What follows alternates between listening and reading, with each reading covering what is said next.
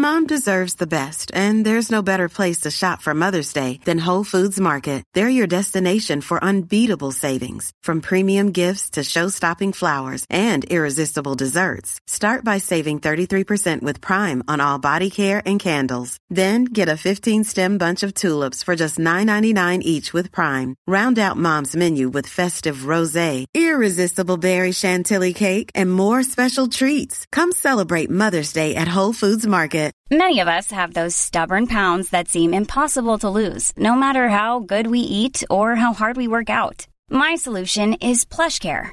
PlushCare is a leading telehealth provider with doctors who are there for you day and night to partner with you in your weight loss journey. They can prescribe FDA-approved weight loss medications like Wegovy and Zepbound for those who qualify. Plus, they accept most insurance plans. To get started, visit plushcare.com slash weight loss. That's plushcare.com slash weight loss. Hey, it's Ryan Reynolds, and I'm here with Keith, co-star of my upcoming film, If, only in theaters May 17th. Do you want to tell people the big news?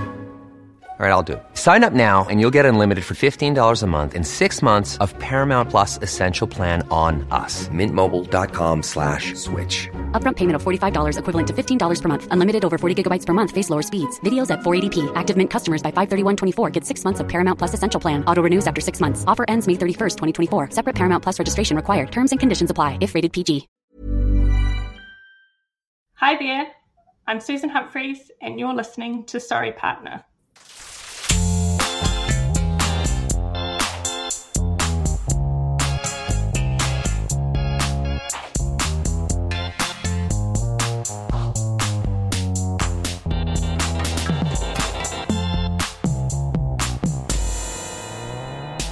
And welcome to Sorry Partner, a weekly podcast about bridge and all things interesting to bridge players, brought to you by bridge partners and friends Catherine Harris and Jocelyn Starks. On today's program, we talk with Australian champion Susan Humphreys about the importance of mentors in her development as a player, the pleasure of being part of the worldwide bridge community, and her addiction to the game as well as hear her top tip for developing players. But first, let's kibitz. Hi, Jocelyn. Hi, Catherine. How are you? I'm great, thanks. How are you? Fine. And how's your week been? Um, well, you would have just wanted to smack me yesterday. I had just a classic brain fog. I was talking with my partner before the game. She and I usually just have a brief chat and she she usually plays with her pro earlier in the day. And so she was telling me about a snafu that she'd had with him where she'd opened a spade in third seat and then he'd responded to clubs, Drury, right, showing a limit raise in spades with three spade support. And my partner had a singleton club. And so she now bid four clubs as a splinter. And for some reason, her partner forgot that it was a shortage and passed. Oh, God. Yeah, I know. So they only had four clubs between them. Oh my God. And somehow they only went off one, which is unbelievable, though also very sad because everyone else was in game. Anyway, so she and I laughing about it. and she's letting off steam and venting a little bit about her partner, you know, which is fine. We all understand that's fine. And then our game started. And the very first hand, right? The auction goes pass, pass to me in third seat, and I open one spade. I was thinking to myself, oh, isn't this ironic? I bet my partner bids two clubs, Drury. Ha ha ha ha ha. And then my left hand opponent passes. Guess what? My partner bids two clubs, Drury, just as I had been thinking about literally seconds ago. I don't know what, somehow in that moment, some switch flicked in my head. And I managed to switch from thinking Drury to deciding it was a natural club bid. Oh my God. And I've opened light, but I do have four clubs. And so I passed. I mean, what gives? I, I honestly don't understand myself. I, she had two clubs in her hand. We went off three. Everyone else was in two spades making three. And that was a zero for us. So, oh my God. I know. I mean, we ended up second overall. So it wasn't too bad, but we would have obviously been first if I just bid two spades. I honestly don't know what happened. Well, I don't call those brain fogs. I call those brain farts. And they are way too common an occurrence with me. I mean, I have I can't tell you how many times Drury has been forgotten at the table. I actually think I've heard this um, anecdotally that it is the most commonly or frequently forgotten agreement at the table. I mean, everybody says they play it and then they get to the table and they forget that they play it. Oh my God. I know I've forgotten it in much more, um, or rather, I've forgotten it in much less typical situations. I mean, I don't play Drury a lot with other partners. And so I know earlier on when you and I were playing together, I would not infrequently forget it, but I typically remember it now. But I mean, I was literally just thinking about it. Uh, you know, sometimes it's almost like someone raises a specter or something, and and I think there's a part of one's brain that just cannot help stepping into the abyss. oh my god, I have a similar type of just mental block, to put it nicely, about a convention that a uh, a certain partner of mine likes to play called Philip Martin doubles. And I could never even begin to explain them to you. It's like you use a double after interference over no trump to say a very specific type of hand, but it's sort of a negative double. It's not really, it's just, it drives me nuts. And she loves them. And I screw it up every chance I get. And I know that I'm really begging her, can we not do these anymore? but she loves them so much. I guess that's the price I have to pay if I want to have a happy partner. Yeah. Well, a happy partner is a happy life, right? Right. yeah. Oh my God. Speaking of Drury, do you remember that time when we were playing online and we had opponents who bid a two club bid as a passed hand over partners major and we could not get an explanation of, about the bid. I do, yes and we were both asking and just getting no explanation available, nothing. It was not clear. It was really screwing with us. And we called the director. The director went off on that player. And I even wrote it down what what she said or he said to Albert. Albert, please respond. Albert, Albert, two clubs was not alerted. This is all caps. Fantastic. It was explained after the fact. That's right. Eventually, at the end of the auction, he explained it. There is a huge difference. Albert, do you know how to properly alert? it just, it was like this harangue and it was about Drury and it was, it was just so funny. That's hilarious. I I could barely play after that because I was laughing so hard. Though it kills me because obviously if Albert knew how to properly alert, Albert would have properly alerted. I'm not clear that Albert properly even knew how to read the messages in the lobby. Right. I bet Albert did not respond to the director either. Right. No. And of course they had no convention card. They did not pre-alert anything. And it was a tournament. You know, it was yeah, yeah. It was kind of ridiculous. Yeah, shabby. It's shabby, Jocelyn shabby. Yes. Yes. Well, I, I um I had a look in our mailbag to see if I could find a couple of related letters, and I have a letter from Anonymous with two anecdotes, which I'll read to you. They're just short. So this is from Anonymous, and it, the subject line is two dummies, which is cute. So here we go. One day at my club, back before bidding boxes, when we used pens and paper to write down bids, a lady wrote down eight because she had eight points. Did you ever have? Did, was there a life for you before bidding boxes? Do you remember it? No, I don't think so. I mean, I played party bridge or kitchen bridge, whatever people casual bridge yeah. with lots of wine, and you just uttered, you spoke your bid. Okay. And it was a free for all. I mean, we had yeah, we, there were yeah. no rules, there were no conventions, there was no there. You know, there was so much table talk so yeah, once I went to the club and learned about bidding boxes, it was like a whole different game.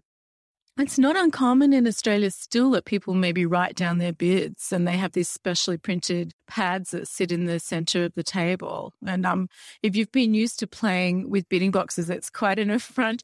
And if you're if you're used to writing down the bids, people get so confused with the bidding boxes. Anyway, Anonymous has one more short anecdote, which is once, towards the end of a session at my club, I was playing a hand. My partner came down as dummy, and then the lady on my right also came down as dummy. but the weird thing was, it took them two trips before anybody noticed. well, that gives new meaning to the concept of double dummy. exactly. Exactly. So, if you have any stories about mishaps at the table, forgetting to alert your conventions, a harangue by a director, or really any funny story related to bridge, please send it to us at sorrypartnerpodcast at gmail.com or leave us a voice message at www.speakpipe.com slash sorrypartnerpodcast. The link is also in the show notes. Coming up next, our interview with Susan Humphreys. Susan Humphreys grew up in a bridge playing family. Her father is New Zealand champion Dennis Humphreys. But it wasn't until she took lessons at the local club that he took her under his wing. She has since emerged as a champion in her own right, having played for the New Zealand youth team and then the New Zealand women's team. In 2016, she moved across the ditch to Australia and now plays for the Australian women's team. We started by asking her about her earliest memory of the game. And it wasn't really the card game, but it was more the atmosphere because we'd be dragged around to these bridge tournaments or go on holiday and well we were on holiday but my father was playing bridge or you know so in the bar you know you could get a pink lemonade or something. That was kind of my first image of bridge did he make you do any caddying during those early years when you were drinking your lemonades while he was mm-hmm. playing tournaments? No we never got into caddying. I have a brother as well but no I, I don't know why, but no, we just didn't. so, just going back, do you remember anything about maybe some of the early games that you played? Yeah, because looking back, you can see all these card games we played as kids were building blocks to the bridge. We played this game called Strip Jack Naked. And basically, it's a really simple game. You deal all the cards out to everyone, and it's a bit like snappers, you're just turning them over in a pile. But the thing is, ace is four, king is three, queen is two, jack is one. And basically, if one of those picture cards come up, the next player has to turn over so many of their cards until another picture card comes up. Or if no picture cards come up, and say it was a king and three threes come up or something, then the player who played the king gets the pile of cards. And the aim was basically to win all the cards. And then other games like Up and Down the River, there's variations of this game, but for us it started with one card. So there was like three of you. You deal out one card to everyone, and then a card would be turned up, and that was trumps. And then you'd have to go around and say how many tricks you thought you were going to win with that. But an added thing was, say there was three cards, everyone couldn't say one, one, one. It couldn't add to three, so you had to be over or under. So someone was always going to miss out. And we just play these games all the time. And we did a lot of family holidays and you know to the beach or skiing all that kind of stuff. And TVs and well, back in my day, the internet definitely wasn't available in those remote places. So the board games and card games definitely came out just thinking about those holidays. So the ones where you were following your dad round to these various tournaments, do you have any memory of that? Do you remember being excited, say, at the end of the school year for the holiday, knowing that you were going to a tournament? Or were there other kids of other champions that you used to hang out with? Yeah, so uh, in New Zealand, there was only one big tournament a year. Then back in those days when I was a child, it was in July. So it was kind of like the winter holidays for New Zealand. And my dad would play with his bridge partner, and they had a family of kids around the same age. And I remember staying with them in one place, and it was just so much fun. Like, you know, we'd all hang out together or read stories or that kind of stuff. So it just seemed like a natural progression for you to start playing bridge. Yeah. I asked, I basically was doing this program at school, which was called the Duke of Edinburgh program, obviously from the UK but got you involved in the outdoors, learning new skills, helping the community, you know, learning a new sport, that kind of thing. And so one of these things, I was like, well, I could learn bridge for this. Um, and so I asked my dad, would he teach me? And he was like, well, no, but I'll send you off to the local bridge club to learn the foundations. Because I think there's just so much you need to be taught at a beginner level that maybe at his level he probably just didn't you just can't see some of that stuff sometimes. You've got to learn that how to count the points sort the card all that kind of stuff. Hiring for your small business? If you're not looking for professionals on linkedin you're looking in the wrong place. That's like looking for your car keys in a fish tank linkedin helps you hire professionals you can't find anywhere else even those who aren't actively searching for a new job but might be open to the perfect role in a given month, over 70% of LinkedIn users don't even visit other leading job sites. So start looking in the right place. With LinkedIn, you can hire professionals like a professional. Post your free job on linkedin.com slash people today. Millions of people have lost weight with personalized plans from Noom. Like Evan, who can't stand salads and still lost 50 pounds. Salads generally for most people are the easy button, right? For me, that wasn't an option. I never really was a salad guy. That's just not who I am. But Noom worked for me. Get your personalized plan today at Noom.com. Real Noom user compensated to provide their story. In four weeks, the typical Noom user can expect to lose one to two pounds per week. Individual results may vary. Even when we're on a budget, we still deserve nice things. Quince is a place to scoop up stunning high end goods for 50 to 80% less than similar brands.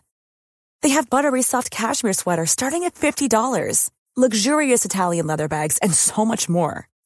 Plus, Quince only works with factories that use safe, ethical, and responsible manufacturing. Get the high-end goods you'll love without the high price tag with Quince. Go to quince.com slash style for free shipping and 365-day returns. Is your dad a bridge teacher? No No. Okay, so that makes sense. Yeah. he's a maths teacher so he, he he's a good teacher but um, he just wanted me to learn the foundations from the bridge club and to be honest i learn it and then two months later i learned a whole lot of new things from him From him. yeah Yeah. And it's probably good that way. There's probably a structured approach that a bridge teacher who's used to teaching beginners yeah exactly knows exactly what you need and then you can be released. yeah release to the there's so much you don't know when you come out of those lessons as well like we i mean obviously in america it's mainly you know standard american and, and over in australia it is as well but in new zealand you mainly learn Acol so the weak no trump and that kind of thing Oh, that's so interesting. So like in England. yeah like Yeah. very much like in england i think that is changing a little bit now but i learned Acol and i learned strong twos that was the first thing that i got rid of my dad was like no no no one plays it anymore weak twos Do you remember any other things that after your lessons seemed so just so far afield from anything that you had done during the lessons that your Oh, dad yeah. was teaching you? Oh yeah, well, not this wasn't what my dad was teaching me, but like you first went to the club and you were in thrown into the deep end, and the auction goes one no trump from the opponents, and I had learnt that if you had 15 plus points, you could double a strong hand. Anyway, so I doubled, and then the next person redoubled, and I was like, "What on earth is that?" you know, I'd never seen that bid before. Because it's interesting, if you learn now with a bidding box or even online, you can see the redouble and you kind of ask, you know, what that is. But I'd never been introduced to it. So I'd never seen these two kisses. And it was just, uh, it was just eye opening. Like, Can I re re redouble? yeah, Is there another suit? yeah. yeah, another funny thing was my first tournament we played was at the Bridge Club I learned. And I was playing with a, a young guy that I'd learnt with from my high school. And it was this tournament in New Zealand called the New Zealand White Fairs. And all the clubs around the country are playing the same boards on the same evening. And then you score up in your club, but then it gets re-scored over the whole country. And you know, I've never seen the bridge club so full with all these people, you know. And my mum and dad came and played as well. And my dad warned me, he's like, if some people open a club, they might not have clubs. so that's that's what I had in my head, right? And he obviously was talking, you know, maybe some people opening a strong club at precision. But anyway, he didn't go that far in telling me that. So these people opened a club and I had all these clubs. I was like, oh, okay. But you know, I did know we had just learned Michaels as well. So I knew I couldn't bid two clubs. But anyway, I went bid, bid, and then they were, I don't know if they were stopping in two hearts or whatever. And I was like, well, I'm going to bid these clubs now. Three clubs, I say. And obviously, I got doubled. The guy had a stack of clubs as well. but I was like, I went to my dad after. I said, "You said that people clubs without." but you know, you just didn't go further to say it had to be alerted. You had to be told that it wasn't clubs, you know. And obviously, I didn't really know at the time, but this pair that we played was a really good pair in New Zealand. And I've subsequently played a lot of bridge with this guy. And he loves telling everyone this story. That's that is funny.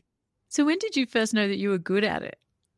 When I was good at bridge, I probably wasn't for the first couple of years, but I got this opportunity to go to Australia and play in the Youth Bridge event in Canberra in January, and then stay on and play the Summer Festival of Bridge as well.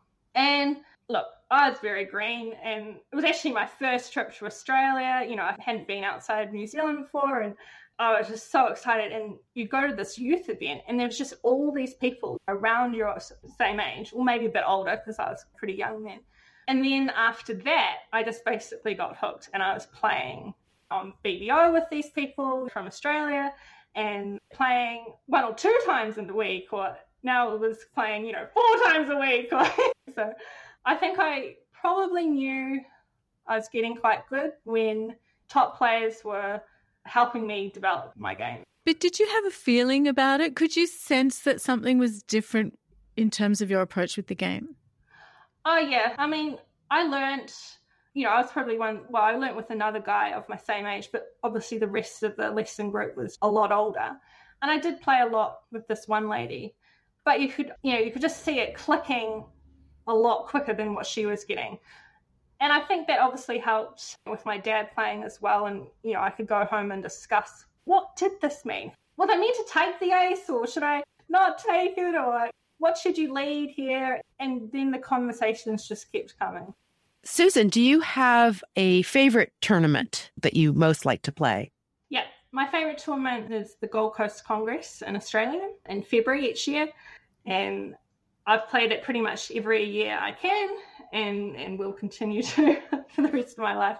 It's just such a good event. They are so welcoming. It's a holiday kind of as well, set on a really nice coastline, fabulous restaurants, and lots of international players come to the event as well. So we get great exposure to other players. The Congress also has a special place in my heart because I proposed to my fiance there and I don't think he had a clue whatsoever, but it was at the end of the tournament, and we have a dine and dance event to hand out the prizes and just have a great night socializing.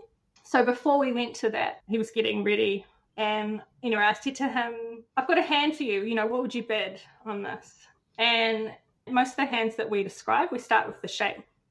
So I said to him, "I've got a hand. I've got a four, one, five, three. And he was like, oh, yeah, yeah. And I said, oh, I've written it down. So I handed him this bit of paper and it said spades, hearts, diamonds, clubs, and will you marry me? And it was will was four and you the letter for one, five marry, me and question mark for three. So was, and he paused, but then yes, he did say yes. that was nice. It's very sweet. It's very sweet. I was interested in your move from New Zealand to Australia because you now play for the Australian national team. Is that correct?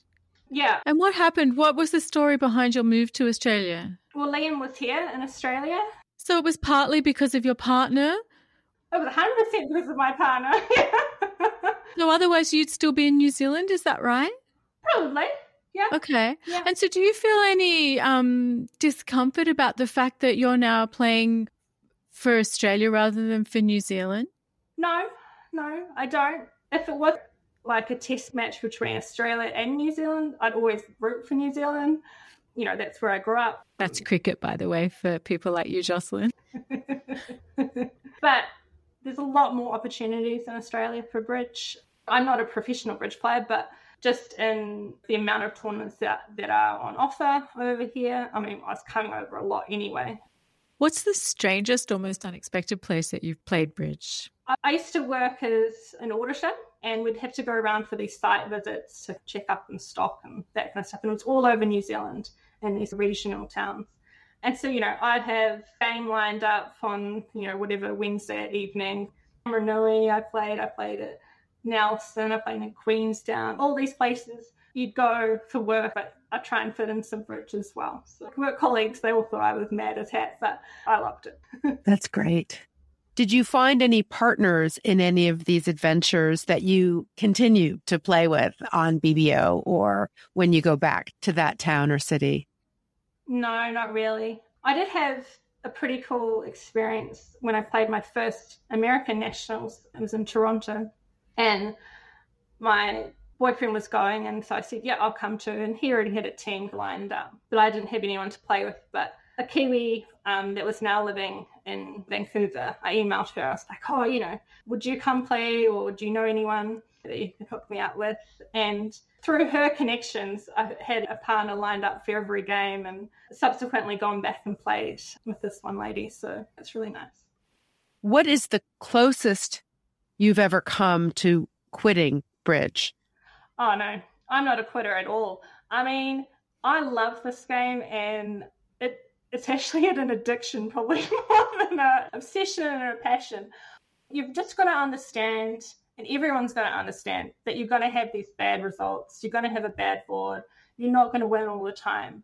No, I just keep coming back for more. You play this hand and the suit breaks 5 0, you know, and you, there's no way you could make that hand. There's no way. But when you talk to top players, how did you make that hand with suit breaking 5 0? And they show you, and you've got to shorten your trumps, you've got to do this, you've got to do that. And you just learn something new all the time. This game is just layers upon layers of foundations of learning. And there's definitely going to be roadblocks. um, but you just got to have a laugh and try and learn from them. And one of, one of my weaknesses is probably slow down a bit, think a bit more about the hand. Don't just think of the best possible scenario. What about the worst, you know, kind of thing. Do you have a favorite convention? My favorite convention is probably um, Roman Keycard because I love Slam so much.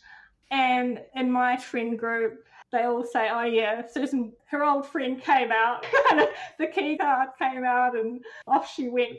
So that that's probably my favorite my favorite convention.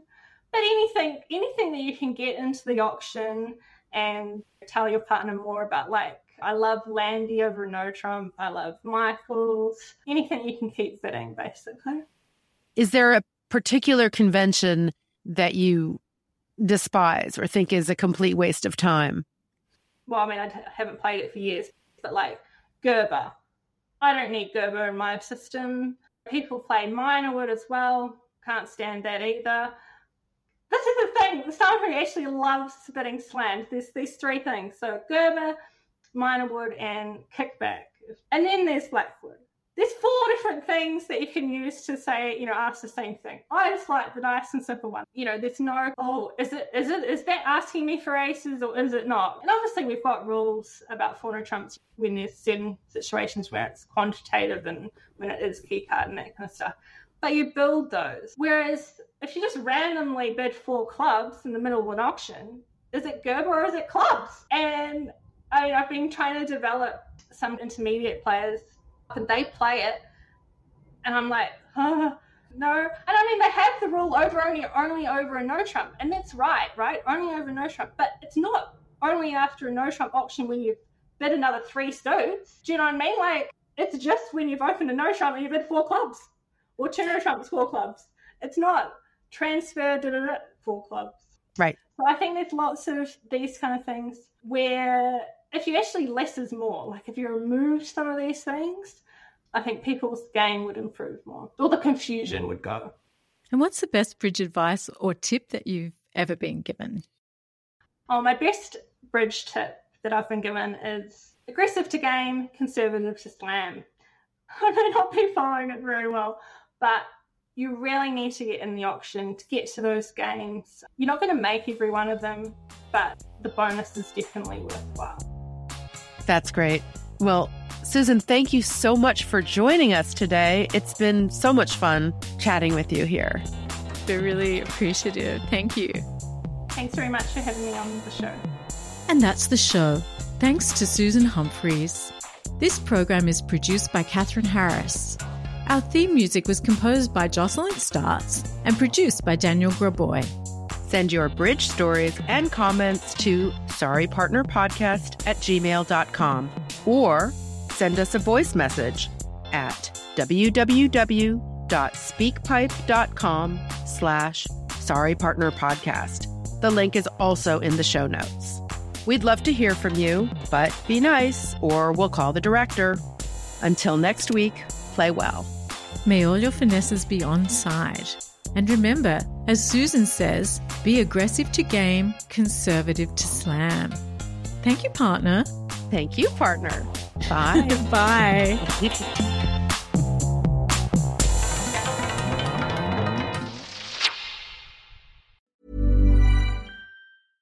Mom deserves the best, and there's no better place to shop for Mother's Day than Whole Foods Market. They're your destination for unbeatable savings, from premium gifts to show-stopping flowers and irresistible desserts. Start by saving 33% with Prime on all body care and candles. Then get a 15-stem bunch of tulips for just $9.99 each with Prime. Round out Mom's menu with festive rosé, irresistible berry chantilly cake, and more special treats. Come celebrate Mother's Day at Whole Foods Market. Hi, I'm Daniel, founder of Pretty Litter. Cats and cat owners deserve better than any old fashioned litter. That's why I teamed up with scientists and veterinarians to create Pretty Litter. Its innovative crystal formula has superior odor control and weighs up to 80% less than clay litter. Pretty Litter even monitors health by changing colors to help detect early signs of potential illness. It's the world's smartest kitty litter. Go to prettylitter.com and use code ACAST for 20% off your first order and a free cat toy. Terms and conditions apply. See site for details. Hi, this is Craig Robinson from Ways to Win, and support for this podcast comes from Invesco QQQ, the official ETF of the NCAA. The future isn't scary. Not realizing its potential, however, could be. Just like on the recruiting trail, I've seen potential come in many forms as a coach. Learn more at Invesco.com slash QQQ. Let's rethink possibility. Invesco Distributors, Inc.